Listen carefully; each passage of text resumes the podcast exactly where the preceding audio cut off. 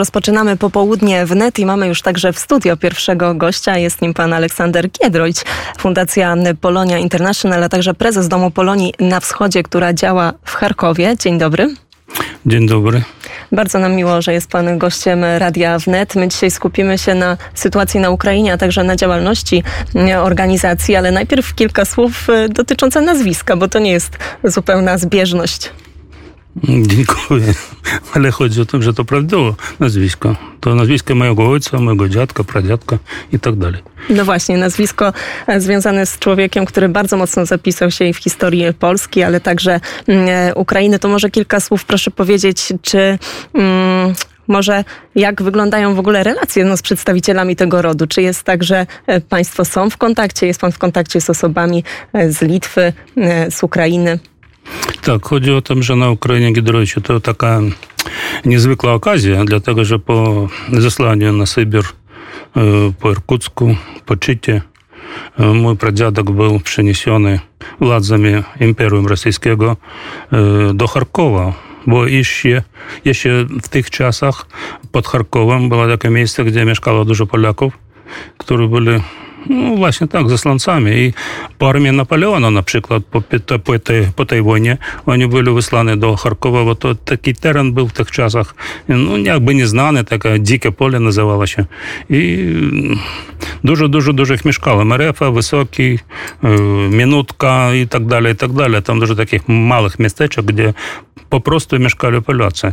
Kiedy konsul generalny w Charkowie Rzeczypospolitej Polskiej przyjechał pierwszy konsul przyjechał do Charkowa i razem z nim u nas była taka wycieczka do tych wieści polskich.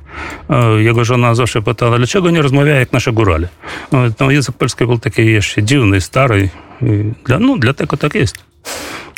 To my tutaj w tym momencie już obiecamy, że będziemy kontynuowali tą rozmowę. Poświęcimy jej pewno 40 minut, a może godzinę antenową, bo jest o czym opowiadać. A dzisiaj skupimy się na Charkowie, na sytuacji w Ukrainie. Może najpierw proszę trochę opowiedzieć o samej działalności organizacji Domu Polonii na Wschodzie.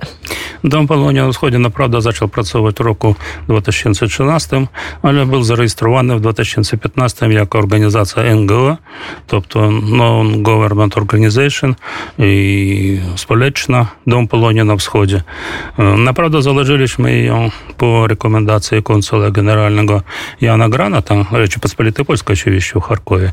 Jana Granata, dlatego, żeby można było łączyć tych Polaków, którzy wyjechali z terenów Doniecka i Lugańska, ale nie dojechali do Polski, dlatego że nie mieli dokumentów, jakby to karty Polaka, albo dokumentów potwierdzających naprawdę pochodzenie Polski. I to było trudno, dlatego że takich ludzi my myśleli, że będą mało, ale okazało się, że potem ich okazało się za dużo. Organizacja w organizacji było gdzieś 30, 320 osób, trochę więcej, to tylko rodzin nie osób, a rodzin, przepraszam. Jeżeli liczyć z dziećmi i z żonami tam albo z mężami, to oczywiście, że trochę więcej. W tych czasach wyszło tak, że skontaktowaliśmy z Fundacją Pomoc Polakom na Wschodzie, a potem z Fundacją Wspólnota Polska. Zaczęli pracować, otrzymali pomoc, wsparcie i dofinansowanie naszych projektów. I można tak po prostu powiedzieć, że w planie katyńskich obchodów w Charkowie zawsze był rajdokros od miejsca zbiorki do cmentarza katyńskiego na Lesoparku. To tak nazywa się taka miejscowość pod Charkowem. I nas było gdzieś 120-150 osób, które jechali rowerami po prostu z oczywiście tak symbolami Polski, Ukrainy razem. Tam byli dzieci, tam byli kobiety, tam byli ludzie pewnego wieku, dorosłe. Kto nie mógł jechać, to po prostu szedł na pieszo. I jechali też samochodami z tymi flagami polskimi, ukraińskimi razem. I to jest taka dziwna, niezwykła sytuacja, o której teraz opowiadamy, możemy pokazać zdjęcie. A oczywiście po tym Redokrosie zawsze był taki obiad, śpiewali pieśni polskie, ukraińskie i często przychodzili do nas współpracownicy konsulatu generalnego, ja też razem z nami i śpiewali i oczywiście, że tam coś takiego jedli. No właśnie, teraz e, działalność e, Fundacji Polonii, tak jak większość działalności tych pozarządowych, które były na Ukrainie, skupia się po prostu na pomocy, na tym, co jest najbardziej potrzebne w zderzeniu z bardzo trudną sytuacją, która jest na Ukrainie. Państwo między innymi organizujecie konwoje humanitarne. Tak jest, ale chciałbym powiedzieć, że my nie skupione na tym, żeby pomagać, tylko wyłącznie pomagać. My pracujemy tu, bo dużo ludzi wyjechało do Polski, e, gdzieś, gdzieś pięć rodzin wyjechało do Stanów Zjednoczonych, cztery rodziny teraz w Wielkiej Brytanii, w Czech jest rodziny, w Polsce oczywiście gdzieś 100, 128 rodzin chyba i oczywiście nie, żadna rodzina nie mieszka w tym obozie dla uchodźców. Wszyscy rozmieszczone w rodzinach u kogoś gdzieś. I chciałbym złożyć takie niskie ukłony Polakom, Polakom w Polsce za to, że nie tak przejmują naszych ludzi. Oczywiście, że zawsze mówimy tak cicho dla siebie.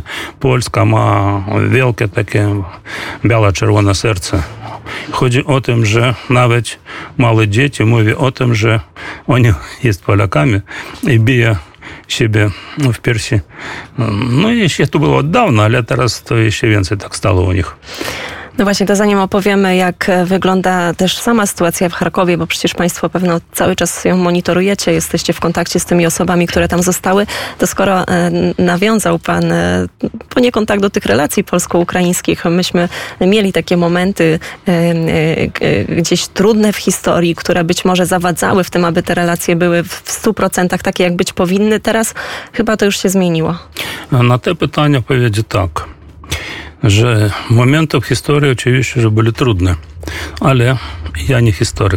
Choć zajmował się dużo, dużo historią, historią rodziny. Ja by powiedział tak ostrożnie, że musimy doczekać tego czasu, kiedy będą otwarte wszystkie archiwy. I to zrozumiemy, w jaki sposób było wszystko zorganizowane i kim. Naprawdę. Wiemy, że AK i organizacja ukraińskich nacjonalistów współpracowali i walczyli razem z Niemcami i z, z wojskiem radzieckim. I to jest prawda. I ja na przykład nie mogą powierzyć w to, uwierzyć w to, że rodzina, która jest zmieszana, albo tam matka Polka, ojciec Ukrainiec, albo ojciec Polak, matka Ukrainka, w tej rodzinie mogą być jakieś międzynarodowe takie konflikty. Nie mogę w to powiedzieć, bo mam swoje doświadczenie. U mnie był taki przyjaciel, który był z narodowości Gruzin, a jego żona była Osetynka. I jego dziecko, ich dziecko w tych czasach, kiedy tam był konflikt w Gruzji z Osetią, dziecko mieszkało u mnie w rodzinie dwa lata i nawet poszło u mnie w szkołę. I potem nie wolno było tego chłopca jakoś rozdzielić, gdzie on jest Osetyna, gdzie on jest Gruzin. No i to jest taka prawda. No właśnie i niestety, kiedy myślimy o tym konflikcie ukraińsko-rosyjskim i też kiedy rozmawialiśmy wielokrotnie na antenie Radia Wnet, e, łączyliśmy się z mieszkańcami różnych miejscowości na Ukrainie, często padało takie słowo, że przecież ja na, w Rosji mam część swojej rodziny. Przecież oni byli tak naprawdę bliskim narodem dla części. To było tak, że faktycznie e, są takie sytuacje, że brat jest e, w Rosji, drugi brat został na Ukrainie. To jest bardzo taka e, trudna wojna też w tym wymiarze. No, można powiedzieć, że ta wojna, która teraz jest między Rosją i Ukrainą, to wojna jakby domowa. Tylko jakby bo zaczynają się od zerowych lat Putin zaczął zombować swój naród. I oczywiście, że wojna zaczęła się nie 24 lutego 22 roku, a tyle, tyle, tyle lat temu. I potem poszła sytuacja z Donieckiem, z Luganskiem, z Krymem, sytuacja z Janukowiczem, kiedy rewolucja ta pomarańczowa w Ukrainie nie pozwoliła Janukowiczu zostać dalej prezydentem.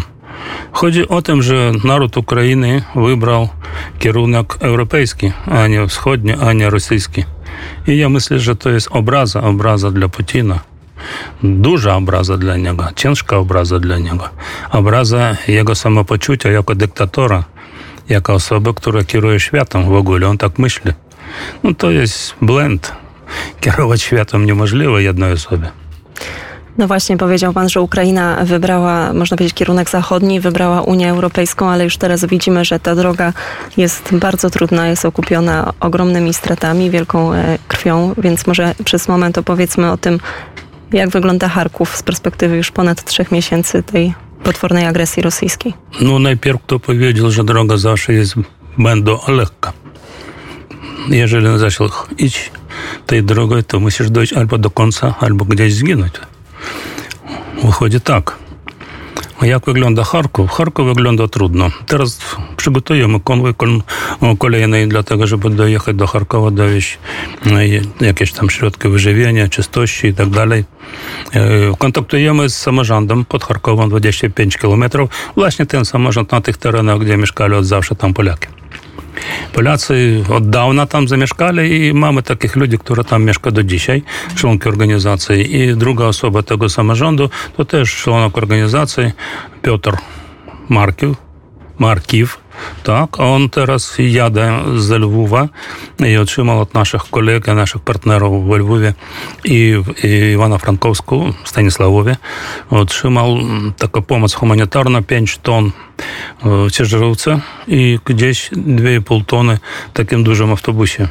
Wiezie to do tych terenów, bo ten samorząd jakby mały, tylko 30 tysięcy osób, ale obok ich w okolicach jeszcze tam 70 tysięcy mieszkają i wychodzi, że oprócz członków 25 członków naszej organizacji, tam jeszcze dużo, dużo, dużo ludzi, którzy potrzebują pomocy. Nie wszyscy oni Ukraińcy, nie wszyscy oni Rosjanie, nie wszyscy oni Polacy. Tam dużo, dużo narodowości. Charków był takim miejscem, gdzie ulica nawet miała na, na, na, nazwę niemiecka, albo armiańska, albo tam zaułek armiański, tam coś takiego, albo tam jakieś Szwedzi mieszkali. No, internacjonal taki mieszkał w Charkowie, bo to było miejsce, rozwoju biznesu, rozwoju przedsiębiorczości, rozwoju um, współczesnego takiego założenia miasta po prostu. Bo sama historia Charkowa mamy takie dwie legendy. Jedna legenda ukraińska, druga legenda polska. Legenda ukraińska mówi o tym, że kozak Charko, albo po rosyjsku Charyton, założył to miasto. Legenda polska, którą my wiemy, że może być to po prostu legenda, mówi o tym, że starosta krakowski Kwiatkowski przyjechał z tylu osobami drobnej szlachty, dlatego, żeby założyć miasto za czasów króla Jana Sobieskiego, żeby bronić tereny, wschodnie tereny Polski. Przepraszam, nie Polski, a Królestwa Polskiego, albo Rzeczypospolitej dwóch narodów. No i zaczęło się z tego, że potem potomkowie tego starosty Kwiatkowskiego mieli nazwisko Kwitka. I jedna osoba, bardzo znany taki literator ukraiński, Kwitka Osnowianenko, który założył naprawdę teatr ukraiński i ukraińską literaturę. No, a tak mówię, że to, to jest nieprawda, to tylko legenda. Ale takie miasteczko Osnowa, gdzie był taki o, pałac tych kwitok, no do dzisiaj jest w Charkowie. Tej rejon. I tak nazywa się Osnowa, bo to jest początek tego miasta. Dzisiaj to miasto niestety jest bardzo mocno niszczone, bombardowane przez Rosjan. Jak wspomniał Pan o pomocy humanitarnej, to mamy bardzo takich e, aktywnych słuchaczy, którzy naprawdę też e, pomagają, odpowiadają na takie apele. Jeżeli mógłby Pan powiedzieć, co jeszcze jest cały czas potrzebne, bo to jest tak, że z początkiem tej wojny oczywiście były wielkie chęci, wszyscy byli poruszeni, pomagali bardzo. Teraz ta pomoc nadal płynie, nie da się ukryć, ale zawsze jest tak, że z czasem ona e, jest jest troszeczkę mniejsza, ludzie Mniejsza. gdzieś przechodzą do porządku dziennego, tak, więc prawda. co jest potrzebne? Ja chciałbym poprosić zostawić tu w redakcji swój telefon.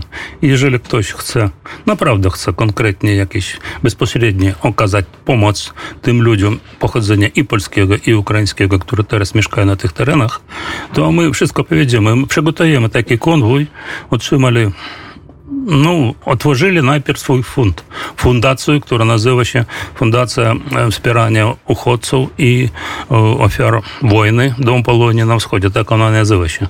I teraz robimy tam stronę internetową na FB, na Facebooku. Pomagają nam też ludzie, bo ja jest osoba w pewnym wieku, nie bardzo dużo rozumiem, jak to zrobić. No, pomagają nam.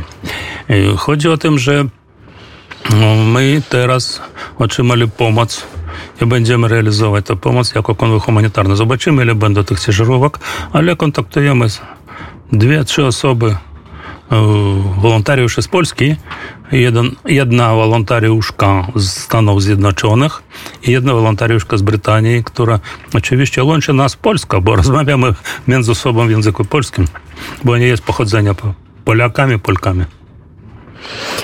Mm, to nie wiem, czy ten numer może mm, po prostu umieścimy na naszym portalu wnet.fm we wpisie tutaj z tą może rozmową być. i z, ze wszystkimi potrzebnymi informacjami, linkami, Dziękuję. tak aby było e, trafić łatwo, intuicyjnie.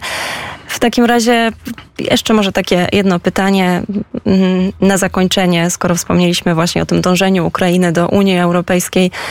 Jak pan myśli, jak pan rozmawia z tymi osobami, które też zostały na Ukrainie, jest e, cały czas taka duża wiara w to, że uda się zwyciężyć, że uda się odbudować Ukrainę, że to będzie zupełnie też e, inne państwo, może państwo nowoczesne, może e, takie państwo, które też zupełnie zmieni tutaj pewien taki bieg i wygląd właśnie już Europy Środkowo-Wschodniej. No właśnie godzinę temu rozmawialiśmy o tym. I u mnie zapytali, czy pan wierzy w to, że Ukraina będzie miała zwycięstwo w tej wojnie.